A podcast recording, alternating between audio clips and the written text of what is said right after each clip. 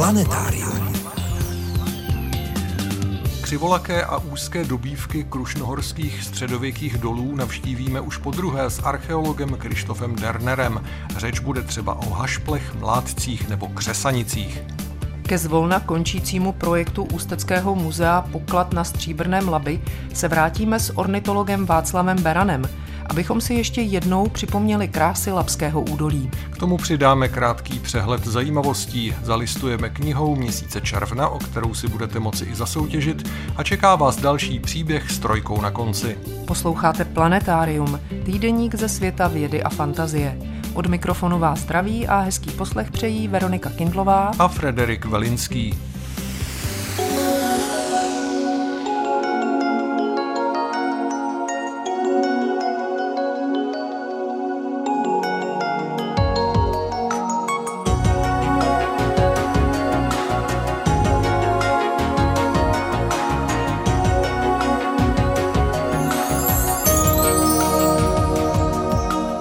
Začneme přehledem zajímavostí ze servisu České tiskové kanceláře. Liberecká zoo už 15 let chová ohrožené novozelandské papoušky Nestory Kea, o kterých se říká, že jsou ze všech papoušků nejchytřejší.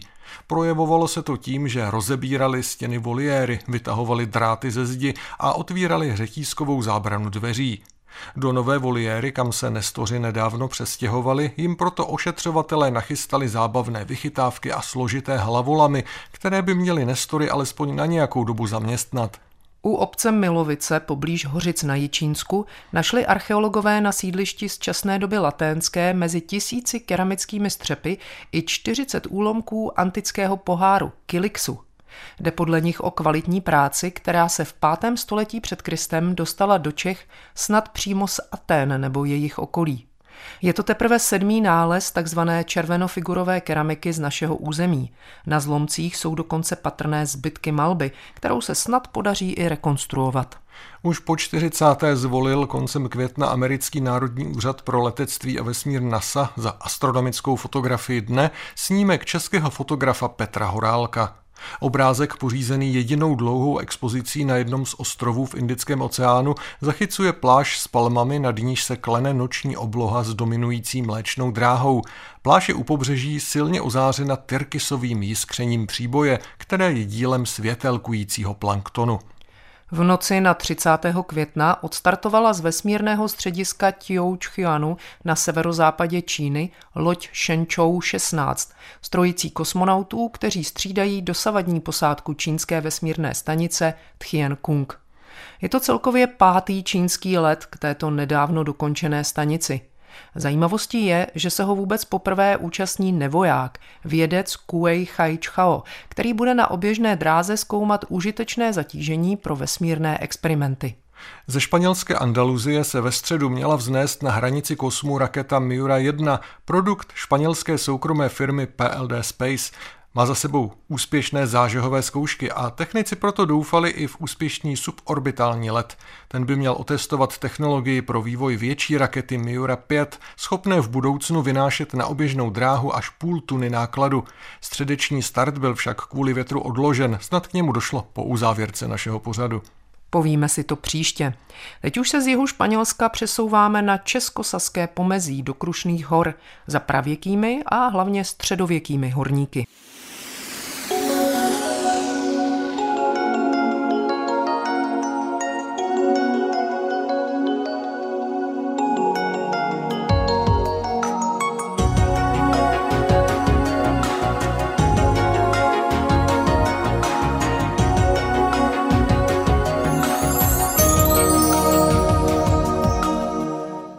Více než deset let trvala přeshraniční spolupráce českých a saských badatelů při studiu středověkého hornictví v Krušných horách, především v rámci projektu Archeomontan, u jehož počátku stál objev středověkých dolů pod saským městem Dipoldisvalde. O historii samotného projektu a okolnostech, které přivedly odborníky nejen do saského podzemí, ale třeba i do vrcholových partií Krušných hor, a to i na české straně, za použití řady moderních výzkumných metod, jsme si povídali před týdnem. Představili jsme vám montání archeologii jako vědecký obor, který se zajímá nejen o doly, ale prakticky o cokoliv, co souvisí s historií hornictví. A řeč byla i o tom, co vlastně horníky v Krušných horách zajímalo. Dnes se vydáme do podzemí, abychom si pověděli, co všechno tam po dávné, především středověké těžbě zbylo. Zvou vás vaši průvodci Frederik Velinský a Veronika Kindlová.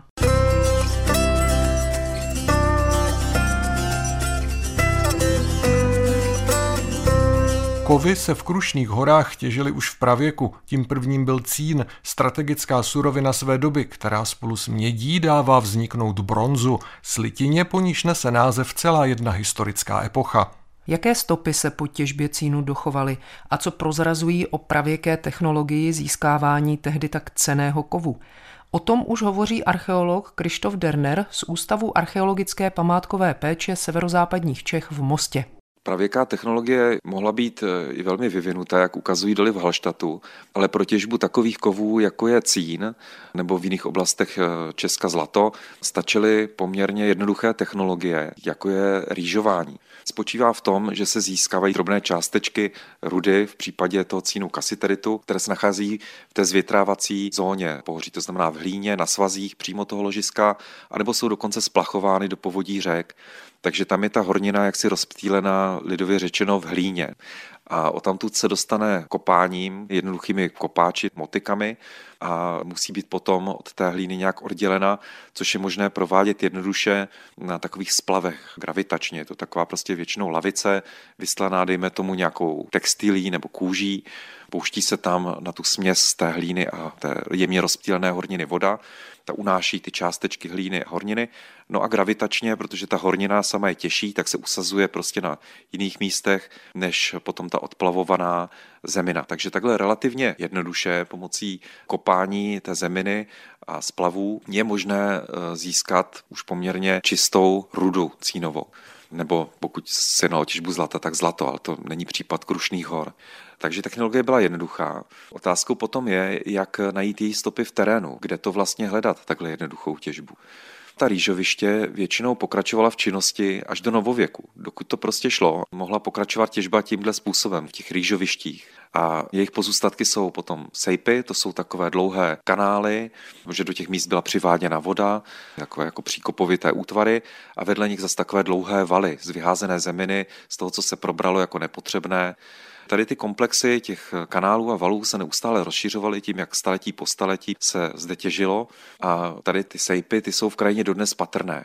Otázka ale je, jaká je jejich část je ta pravěka. To je skutečně velice těžko říct a i ty nejstarší sejpy tady v Krušných horách, u nich se potom nakonec potvrdilo, že jejich části jsou z doby bronzové, tak vlastně ta datace do doby bronzové byla učiněna spíš jakoby náhodou. Kolegové se snažili ovzorkovat, udělat taký příčný řez jedním z těch sejpů a zjistit, jak je starý nebo jak se ty jednotlivé části vyvíjely. A v jedné části, té snížené části tady toho rýžoviště, pomocí vrtů a drobné sondy našli vlastně na dně tady toho jako širokého příkopu zbytky zuhelnatělých rostlinných jako jehliček, dřeva a když udělali jejich radiokarbonovou dataci, tak jim vlastně z toho vyšlo naprosto, naprosto nečekané datum, spadající do starší a na jiném místě do střední doby bronzové.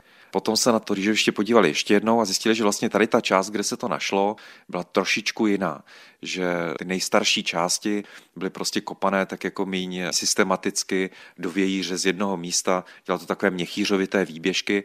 Takže možná do budoucna budeme schopni vytipovat ta místa té pravěké těžby už podle toho, jak některá místa těch rýžovišť vypadají. Samozřejmě to je opravdu hledání jehly v kupce sena, protože ty pravěké části tady těch rýžovišť byly potom přetěženy tím, jak se ta novověka rozšiřovala. Takže jsou to vlastně takové nepatrné zbytečky na okraji těch eh, mladších rýžovišť, které budeme moct takhle zkoumat. Ve středověku se pak i v Krušných horách přistoupilo k opravdové hornické těžbě a došlo ke vzniku prvních skutečných důlních děl. Místo cínu však horníky zajímalo hlavně stříbro.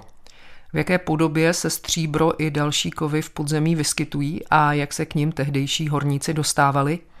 Jak třeba poznali, kde kopat, aby měli jistotu, že něco skutečně najdou? Tak v Krušných horách se ty kovy vyskytují eh, nejčastěji v želách, to jsou pukliny v zemské kůře, u nichž došlo hydrotermální cestou nebo jiným způsobem k mineralizaci, k tomu, že se tam prostě zvýšil obsah kovů.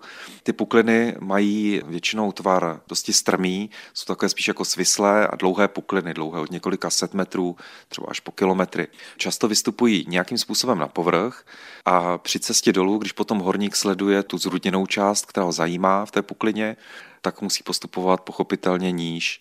Otázkou bylo, jakým způsobem oni ty rudy na povrchu nacházeli. K tomu sloužil tehdejší geologický průzkum. Tehdejší geologové se nazývali prospektoři, ti hledali rudy a používali na to různé metody. Všechny je zmiňuje Agricola, známý český spisovatel v oboru hornictví z 16. století.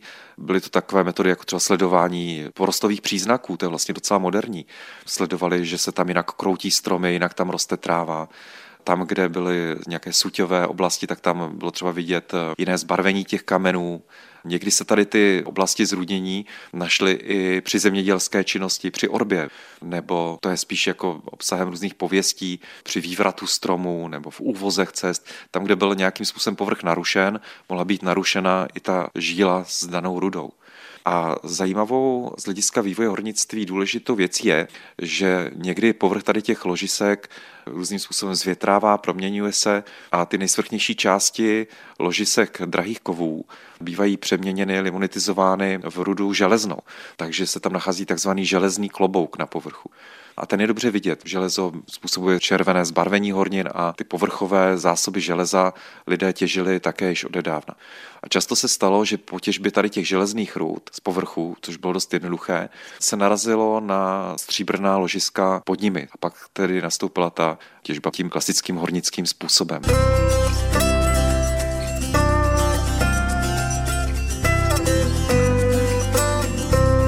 Středověcí horníci neměli žádnou zvláštní mechanizaci, krudě se museli prokopat a to byla tvrdá dřina, mnohdy s nejistým výsledkem. Jak taková těžba v praxi probíhala, popisuje archeolog Krištof Derner. Nejprve muselo být teda ověřeno, že to ložisko skutečně je vydatné, že prostě si to tu těžbu nějak zaslouží. Tam, kde je terén relativně mírný, tam probíhala otvírka toho ložiska pomocí šachet, to znamená svislými důlními díly ze zhora, takovou jako prostě jamou, která se neustále prohlubovala. Tam, kde se narazilo potom na už pevné skalní podloží, tam měla většinou obdélný průřez, aby se tam těm horníkům dobře kopalo a postupovalo se do hlubších partií. Ta ruda byla ventahána pomocí vrátků. Německy je to haspl, v české horničině vlastně hašpl. Česká terminologie převzala skoro všechno z Němčiny. Pomocí těchto hašplů to byl takový jako rumpál, většinou dvoumužný. Na konci byl, dejme tomu, nějaký kyblík nebo vák, kterým se ta ruda tahala. No ale v tom středověku prostě byla k dispozici jenom lidská síla, takže ta hloubka, z které bylo možné ty rudy tahat, nebyla nekonečná. Takže po určité vzdálenosti v řádu desítek metrů, spíš nižších desítek metrů, muselo být uděláno jakési patro, překladiště a založeno místo pro další hašpl, který tahal rudu zase z o něco větší hloubky. Takže takhle stupňovitě muselo být jakoby to tahání rud z hloubky upraveno. Jinak ti středověcí horníci šetřili svoji sílu, energii a těžili jenom ty části, které byly skutečně zrudněné v těch žilách. To znamená, že ty středověké dobívky, na rozdíl třeba od velkorysejších novověkých, působí dost křivolace, často jsou to takové nepravidelné prostory, navzájem propletené, velice úzké, kde dnešní člověk sotva proleze. To je prostě dáno tím, že oni se snažili těžit jenom tu zrudněnou část a tu hlušinu okolní nechávat nedotčenou. Takže ty staré doly bývají různě křivé, takové neuspořádané a ty jednotlivé prostory dosti úzké. K problému došlo, když už ta těžba byla dost hluboko a začal se podzemí zaplavovat důlními vodami. To je obecně problém všech důlních děl, že ta skála prostě obsahuje drobné prasklinky, ty jsou plné vody, které tam vlastně kapilárně nasáklá, je tam podzemní voda a ve chvíli, kdy to někdo naruší tou hornickou činností, tak vlastně ze stěn těch dolů začne vytékat voda to množství stoupá směrem jako do hloubky a znemožnilo by to další hornickou činnost v tom místě. Takže bylo třeba vodu odvádět. V ploché krajině je to obtížnější, tam ten odvod vod museli zajišťovat eh, takzvaní vasrknechti, prostě nějaký chudáci, kteří u toho hašplu točili klikami a vytahovali celý den vodu. Nejelegantnějším řešením ale bylo zarazit štolu, to znamená nějaké vodorovné důlní dílo nebo lehce jenom ukloněné, kam by se prostě ta voda z okolí vsakovala. Představme si to jako dlouhou podzemní chodbu, která ústí na povrch. Tady tou dlouhou, prostě mírně skloněnou chodbou by voda vytékala ven a někam ze svahu do potoka, do řeky. Tomu se říká, že ta štola podsedne ta důlní díla, to znamená, musí být vedena hlouběji než všechno to ostatní, aby se tam ta voda pak mohla vsakovat a odtékat. Takže takovéhle bylo zhruba uspořádání toho středověkého dolu. Začalo se těmi šachtami a v určité fázi pak byly zaraženy i štoly. Jak hluboké obvykle bývaly středověké doly, ptáme se ještě Krištofa Dernera. A jak vypadají stopy po těžební činnosti?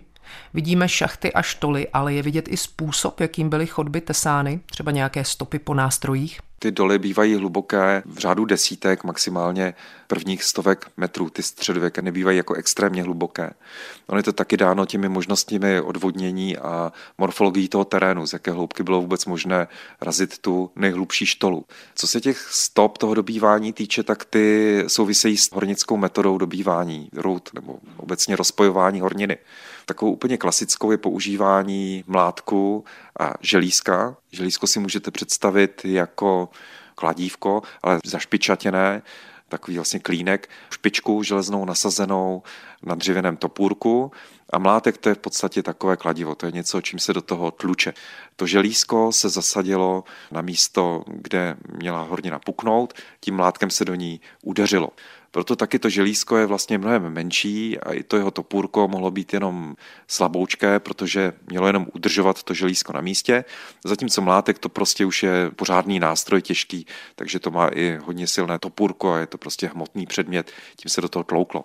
Ta hornina v místě, kde bylo nasazeno želízko, praskla a takhle kus pokusu se svým způsobem jakoby odtesával. Ten postup tady té práce byl velmi pomalý, Zajímavé je, že archeologicky ho vlastně taky můžeme měřit. To se povedlo v Sasku na dolech pod Dipoldisvalde v Niederpeblu. Tam eh, bylo tolik výdřevy, že bylo možné měřit, kolik za rok ti horníci vytesali. Tam se dalo pomocí dendrochronologie zjistit, jak staré jsou jednotlivé části výdřevy. Tam zjistili, že horníci postupovali rychlostí zhruba 5 metrů za rok. Pomalý to byl postup, náročný. Ta práce mlátkem želízkem zanechává na stěnách nebo na čelbě těch podzemních děl charakteristické stopy. To jsou prostě takové obloukovité rýšky, jak ten horník klečel nebo seděl na stoličce, tak do oblouku odtesával ten kus skály, aby to prostě bylo ergonomické. Tedy ty obloukovité stopy, rýšky nazýváme v češtině krásně křesanice, Myslím si, že to je jedna z mála věcí, pro které Němci nemají ekvivalentní termín. Tady jsme skutečně dohnali a předehnali, ale je možné, že kolegové mě vyvedou z omelu němečtí. Kromě těch křesanic někdy v dolech nacházíme i místa, která jsou spíše hladká, začouzená a mají takový jako vejčitý profil krásný.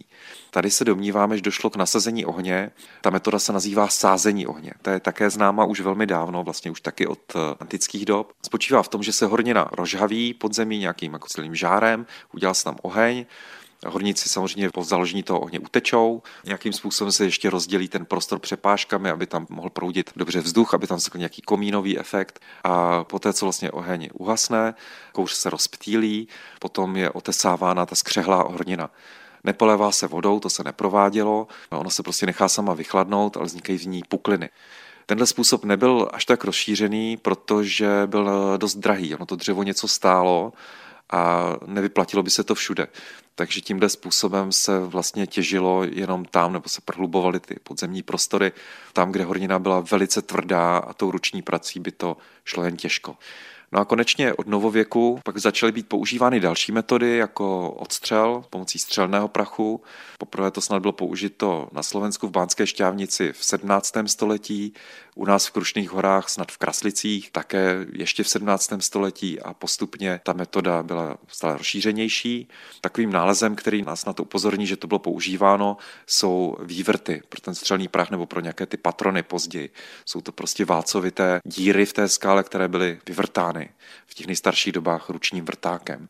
No a konečně to strojní dobývání, to už je otázkou potom 20. století. My se ale spolu s Krištofem Dernerem z Ústavu archeologické památkové péče Severozápadní severozápadních Čech v Mostě příští týden vrátíme zase do středověku.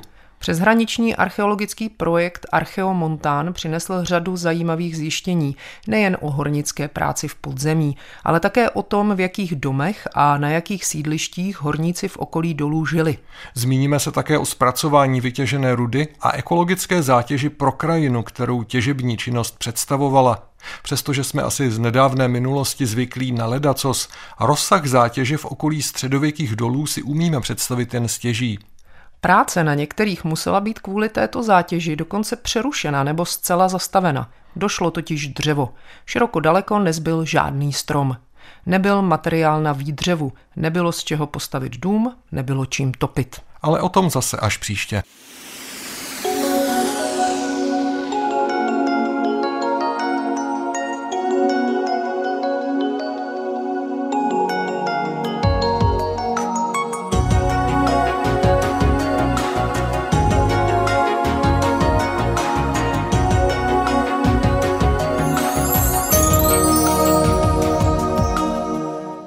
Vás v planetáriu čeká pravidelná rubrika věnovaná kulatým výročím. Šestý letošní příběh s trojkou na konci vám bude vyprávět kolegyně Veronika Kindlová.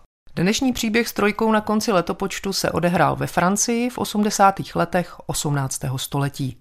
Vyprávění začneme už v letech 70. na jeho západě Francie ve městě Vidalon les v dnešním departmánu Ardèche nedaleko Lyonu. Tam stála papírna pana Piera Montgolfiera, tehdy proslulá po celé Evropě. V roce 1774 pan Montgolfier předal vedení firmy 15. ze svých 16 dětí Žakovi Etienovi, bystrému, technicky nadanému muži, absolventovi architektury na pařížské Sorboně. 12. z Pierových dětí Josef Michel, který dosud spravoval jeden z pobočných závodů, se stal technickým manažerem celého podniku. Josefovým oborem byla chemie a byl velmi nápaditý. S technicistním Etienem se dobře doplňovali. Společně vyvinuli první francouzský pergamenový papír a také vymysleli speciální filtrační papír, kterému se dodnes říká Josef. To, jak jistě tušíte, ale nebylo to hlavní. Už od 70. let experimentovali s plyny lehčími než vzduch, které chtěli využít při létání. Pokoušeli se vyrábět vodík a jímat ho do papírových pytlů, ale bez úspěchu. Na začátku 80. let přesunul Josef část papírenské výroby do Avignonu. Ten totiž tehdy nepatřil Francii, ale papeži, takže na Montgolfierovic papírnu se tam nevztahovaly francouzské cenzurní zákony a také nemuseli platit licenční poplatky. Právě v Avignonu přišli bratři na myšlenku využít k létání horký vzduch. Tradují se k tomu asi tři legendy, jak na to přišli – podle jedné přisušení mokré košile nad rozpálenými kamny, podle druhé je inspiroval stoupající dým v krbu, podle třetí si všimli, že papír v krbu je nasáván horkým vzduchem. Ať tak či tak, někdy na konci roku 1782 se jim podařilo malý hranol staftu naplnit horkým vzduchem, vzniklým spalováním slámy, mokré vlny, ovčího hnoje, starých bot a dalších podivností. Balon pak vyletěl do výšky asi 30 metrů. Začali potom konstruovat větší a větší balóny, které startovaly z plošiny, uprostřed níž bylo ohniště. Když si byli jisti, že to funguje, se strojili balón o průměru 10 metrů a ten 4. června 1783 předvedli na tržišti v městečku Anonaj v jejich rodném kraji. Tento den je považován za začátek vzduchoplavectví. Balón se vznesl do výše asi tisíce metrů a po desetiminutovém letu urazil dva kilometry. Pak spadnul na zem a schořel. O senzační události se dověděla Pařížská akademie věd, která pozvala oba vynálezce do Paříže s tím, že přispěje na sestavení dalšího balónu. V srpnu téhož roku provedl úspěšný pokus balónem, ovšem vodíkovým, další francouz, Jacques Charles. Rozhořela se soutěž mezi Montgolfierami, horkovzdušnými balony, a Charlierami, vodíkovými balony. 19. září 1783 bratři Montgolfierovi svůj pokus zopakují ve Versailles před králem. To už je ale balón opatřen košem, ve kterém je kohout, ovce a kachna. Všichni let šťastně přežijí a tak o měsíc později se v balónu vznese první lidská posádka. Nadšenci Giraud de Villet a Pilatr de Rozier, který se o dva roky později stane první lidskou obětí letecké nehody. A bratři Montgolfierové? Etienne pomůže dalším dvěma vědcům se stavbou balónu a v roce 1784 se vrátí do Vydalonu, aby postavil na nohy rodinnou papírnu, která mezi tím poněkud upadla. Ještě že tak, protože tato papírna je základem dnešního francouzského papírnického koncernu Canson. Josef zůstal u vynalezání a zabýval se například problematikou padáku. Navrhnul a testoval padák v podobě velkého deštníku s pevnou konstrukcí. Po Velké francouzské revoluci opustil papírenské podnikání a odešel do Paříže, kde se stal ředitelem Národní konzervatoře umění a řemesel.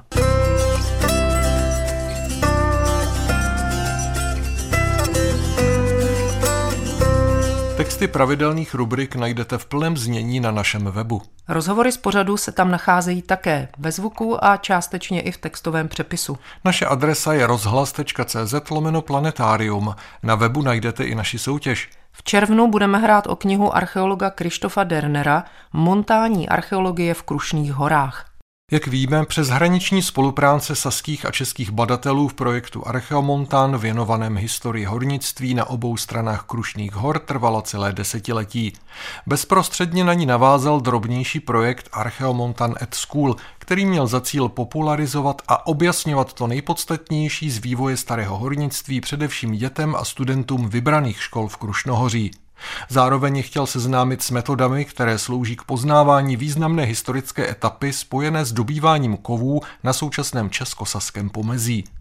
V rámci projektu Archeomontan et School vydal také v loňském roce Ústav archeologické památkové péče severozápadních Čech v Mostě nevelkou publikaci archeologa Krištofa Dernera Montání archeologie v Čechách. Jak praví její podtitul, publikace je stručným úvodem do archeologie hornictví ve světovém dědictví UNESCO, kam byl hornický region Erzgebirge Krušnohoří zapsán v roce 2019.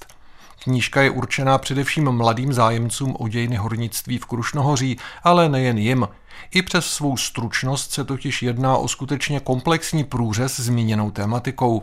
Popisuje historii hornictví v Krušných horách od nejstarších dob a objasňuje metody montání archeologie, která tuto historii studuje – Seznamuje s tím, co se zejména po středověkém dolování zachovalo pod zemí, jak vypadala práce ve středověkých dolech a jaký byl život středověkých horníků. Zvláštní kapitola je věnována úpravě rud a hutnictví i dopadům hornické činnosti na přírodní prostředí.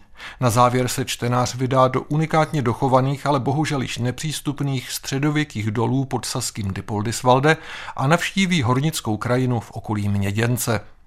Knížka je psána dvojjazyčně, najdete v ní tedy souběžný český a německý text. Tištěna je na pěkném pevném papíře a bohatě ilustrována. Mapek, plánků, dobových vyobrazení, rekonstrukcí, fotografií z terénu i z dolů jsou v ní desítky. Text je čtivý, srozumitelný a příjemně plyne. Jediné, co vás ve výsledku možná nepotěší, je skutečnost, že úhledná knížka vyšla v mizivém nákladu 450 kusů a není v běžném prodeji. Pokud se o historii hornictví intenzivně zajímáte nebo byste chtěli publikací Krištofa Dernera zpestřit třeba školní výuku, nemáte jinou možnost, než zajet si pro ní za archeology do mostu. Ale neváhejte, brzy už nemusí být k mání.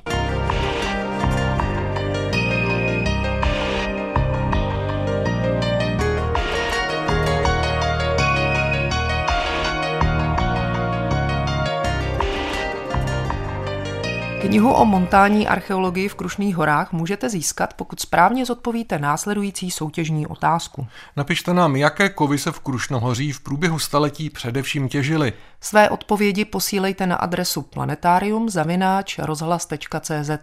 Nezapomeňte připsat svou poštovní adresu. Máte na to čas do neděle 25. června. Hodně štěstí. Z Krušných hor je to jen malý kousek do údolí řeky Labe a to je náš další cíl.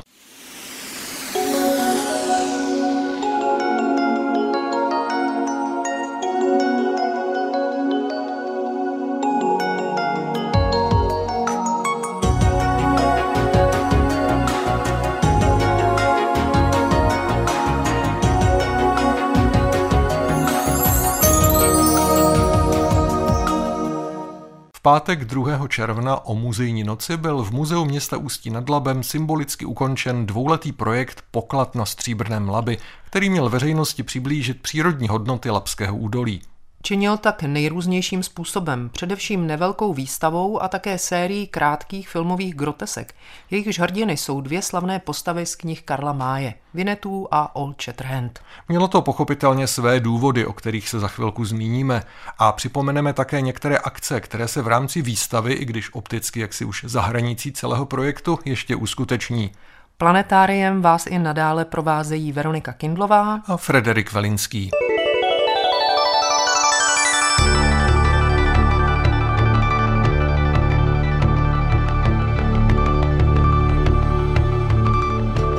Krátké představení přírodních hodnot Lapského údolí, tak jak jsou prezentovány na výstavě, jsme požádali zoologa a ornitologa Muzea města Ústí nad Labem Václava Berana. Hodnoty Labe představit ve zkratce je vždycky velice těžké, protože tady ten kraj je velmi malebný, přírodovědně bohatý a opravdu nesmírně pestrý.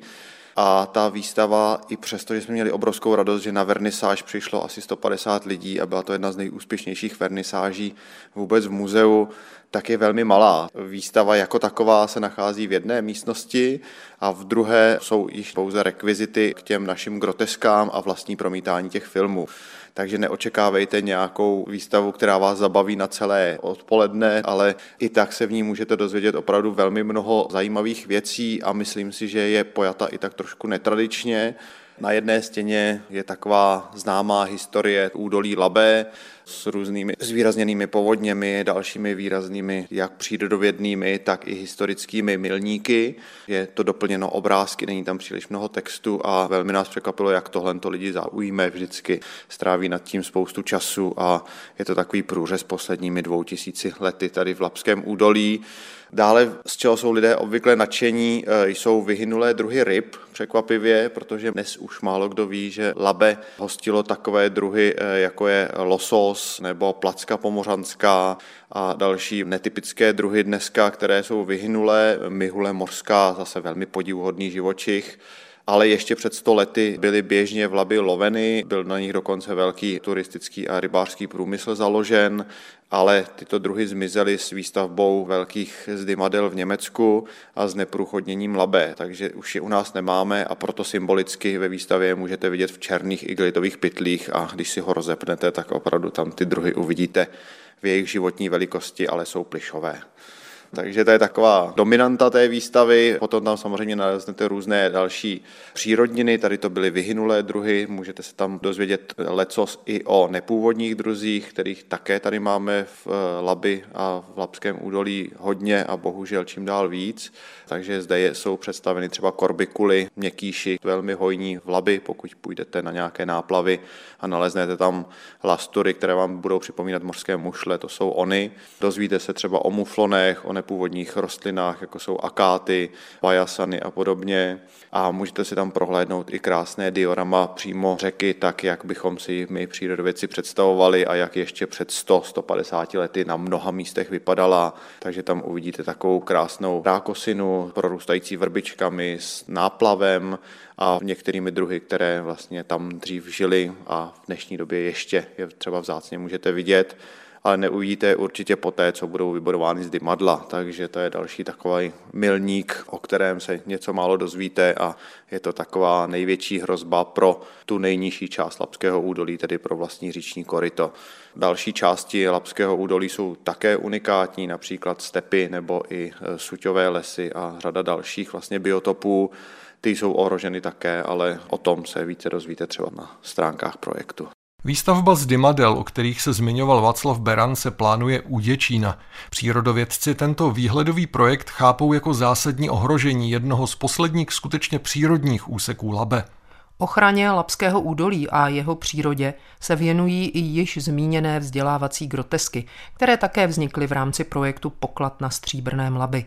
Na internetu už je schlédlo více než 100 tisíc diváků. My jsme za ně velice rádi, byla to taková hlavní aktivita našeho projektu, eh, padlo na ní vlastně polovina celého rozpočtu, ale myslíme si, že to stálo za to. My jsme se snažili přiblížit ty problémy eh, Lapského údolí eh, široké veřejnosti a ne školomecky, ne prostě sypat na lidi fakta. Pokud se dneska někdo chce něco dozvědět, tak těch zdrojů je opravdu hodně.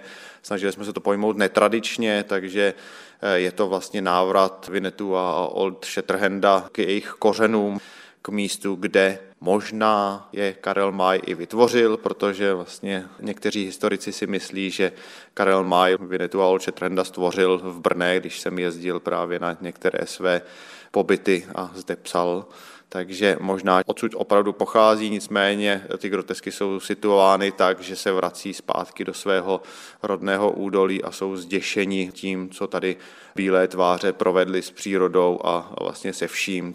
Je to pět poměrně veselých, řekl bych, dílů na velmi vážné téma. Hlavními průvodci jsou Dan Dietrich v roli obtloustlého Vinetu a, a Jiří Mariško v podobě velmi hubeného Olše Trhenda a zažívají opravdu četná dobrodružství, jak na vlastním labi, tak třeba na stepních stráních a podobně potkávají se i s nepůvodními druhy, naráží na místní své rázné domorodce, takže dozvíte se tam velmi mnoho, ale zároveň myslím, že se u toho pobavíte. Je to cíleno na opravdu širokou veřejnost. My jsme původně mysleli, že to bude zaměřeno hlavně na děti, ale přece jenom eh, dnešní společnost se rychle vyvíjí a pro ty nejmladší Vinetu a Old Shatterhand už jsou vlastně trošku old school, trošku zastaralá věc takže si myslím, že se na tom pobaví hlavně střední generace, ale jak jsme zjistili, tak ani děti a mládež to úplně neotravuje, takže snad to splnilo účel.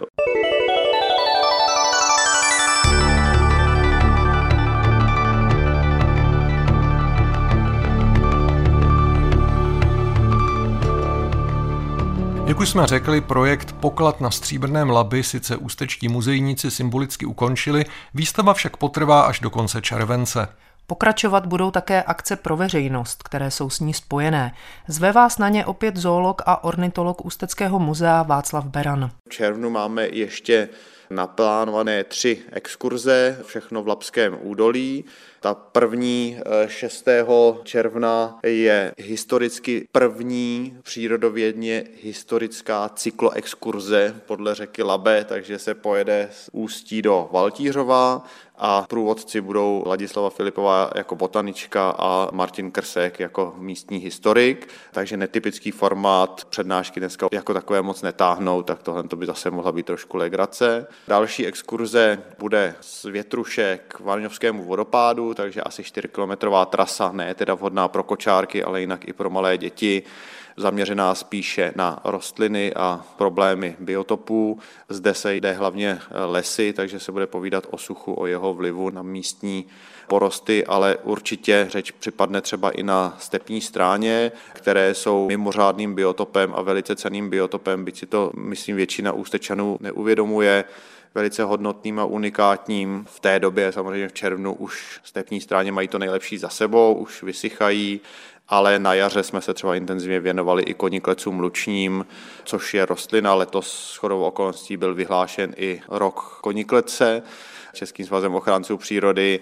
Nádherná nápadná rostlina, která ale velmi rychle ubývá a přežívá právě pouze na vybraných stepních stráních a ani tam její osud není úplně jistý, zda nám tady přežijí, takže se snažíme v muzeu aspoň na některých lokalitách ty koniklece důsledně sčítat a na některých jsme začali provádět různá ochrana opatření, jako dávání konikleců do klecí, aby je nesežrali daňci a mufloni, případně vytrhávání nepůvodního boritu barvířského, který se teď velmi rychle šíří právě na místních stepích. Takže to bude exkurze k Vaňovským vodopádům a potom eh, ještě jedna taková eh, rodinná lehká exkurze zase z centra Ústí podle Labe k Masarykovu z Dymadlu, podle vody na konci června se mnou, s ornitologem, a budeme si povídat o tom, co okolo sebe možná uvidíme a pokud ne, tak zase o těch ptačích druzích a nejen o ptačích druzích, ale i třeba o savcích, které můžete vidět vlastně i takhle přímo v Ústí nad Labem. Zase úsek je to i dnes velmi hodnotný, unikátní a v rámci té exkurze si i porovnáme, jak by to vypadalo, kdyby bylo postaveno zdymadlo, protože jedno už máme a úsek nad zdymadlem je vlastně přírodovědně velmi nudný, chudý a bez cených druhů, zatímco úsek pod zdymadlem i v centru města je velice pestrý. Takže to budou tři exkurze do konce projektu. Filmy i nadále bude možné sledovat na stránkách pokladnastříbrnémlaby.cz nebo na YouTube a doufáme, že ještě několik set tisíc návštěvníků přilákáme. K výstavě jsme vytvořili i terénní deník, hlavně pro děti, ale úplně ideální je pro rodiče s dětmi. Je možné ho získat v muzeu na pokladně a zase má vtáhnout děti do problematiky ekosystému a podobně, takže spousta vyplňování, malování a podobně zase taková ne školomecká, ale spíše zábavná forma vzdělávání. A e, také jsme vytvořili Quest, e, což je stezka s úkoly, která vede z Větruše k Vaňovskému vodopádu. Ty kartičky ke questu si můžete vyzvednout na větruši u bludiště. Výstava v Ústeckém muzeu uprostřed prázdnin skončí, Lapské údolí tu bude dál a dál bude také nabízet prostor k nejrůznějším výletům. Která místa jsou podle Václava Berana nejkrásnější a rozhodně si zasluhují návštěvu? Zde bych rád vyzval Ústečany, aby opravdu Lapské údolí proskoumávali, protože není jiné krajské město, které by mělo takhle pestrou přírodu hned za branami, když to řeknu obrazně. Tady vlastně v Lapském údolí, ať vyrazíte téměř kamkoliv, narazíte na unikátní lesy, suťová pole, stepy, takže bych doporučil proskoumat Lapské údolí klidně hned někde za vaším domem ale mimořádná je samozřejmě průčelská rokle s obrovskými suťovými poli, nádherným potokem a stále zachovalými suťovými lesy, ale velmi krásné biotopy najdete právě i na druhém břehu, třeba právě v okolo Vaňovských vodopádů, Vrkoč a podobně zase mimořádný geologický útvar, pokud byste se chtěli trošku zahřát sluneční stráň, aspoň její horní část, která je veřejnosti přístupná, je také velmi zajímavá ale klidně opravdu bych nabádal k tomu, abyste proskoumávali různé kouty zákoutí Lapského údolí, které jsou třeba neoznačené stezkami, ale opravdu stojí za to. K letním výletům údolím řeky Labe vyzýval zoolog a ornitolog Muzea města Ústí nad Labem Václav Beran. A ta pozvánka určitě neplatí jen pro Ústečany. Přijeďte, máte-li rádi přírodu, budete nejspíš příjemně překvapeni ale přijet můžete i na přednášku. A to je poslední bod našeho dnešního scénáře. Cyklus Café Nobel, pořádaný Ústeckou univerzitou Jana Evangelisty Purkyně ve spolupráci s naším magazínem, nabízí měsíc co měsíc zajímavou přednášku také právě v Ústeckém muzeu. Ve čtvrtek 8. června od 17 hodin tam bude přednášet knihovnice a spisovatelka Františka Vrbenská, autorka sci-fi, fantazy a literatury faktu. Bude to přednáška na žhavé téma umělé inteligence. Objevují se protichůdné názory na její podstatu, rizika nebo výhody spjaté s jejím využitím. Jak si s tímto fenoménem poradí spisovatel nebo filmař? Dá se svést módními stereotypy, uchopí jako svébytnou postavu, projektuje do ní ideové postoje? To se dozvíte v přednášce nazvané Cesta do hlubin Androidovy duše. Tak se nechte pozvat. A to je všechno. Pro tuto chvíli se s vámi loučí a krásný zbytek víkendu vám přejí Frederik Velinský a Veronika Kindlová. Naslyšenou za týden. Planetárium. Planetárium, magazín ze světa vědy a fantazie, přináší každý týden rozhovory s odborníky či popularizátory vědy, nabízí aktuality, pravidelné rubriky a také soutěž o zajímavé publikace. V podobě zvukové či psané nás najdete i na internetu rozhlas.cz lomeno planetárium. Vydejte se s námi za poznáním.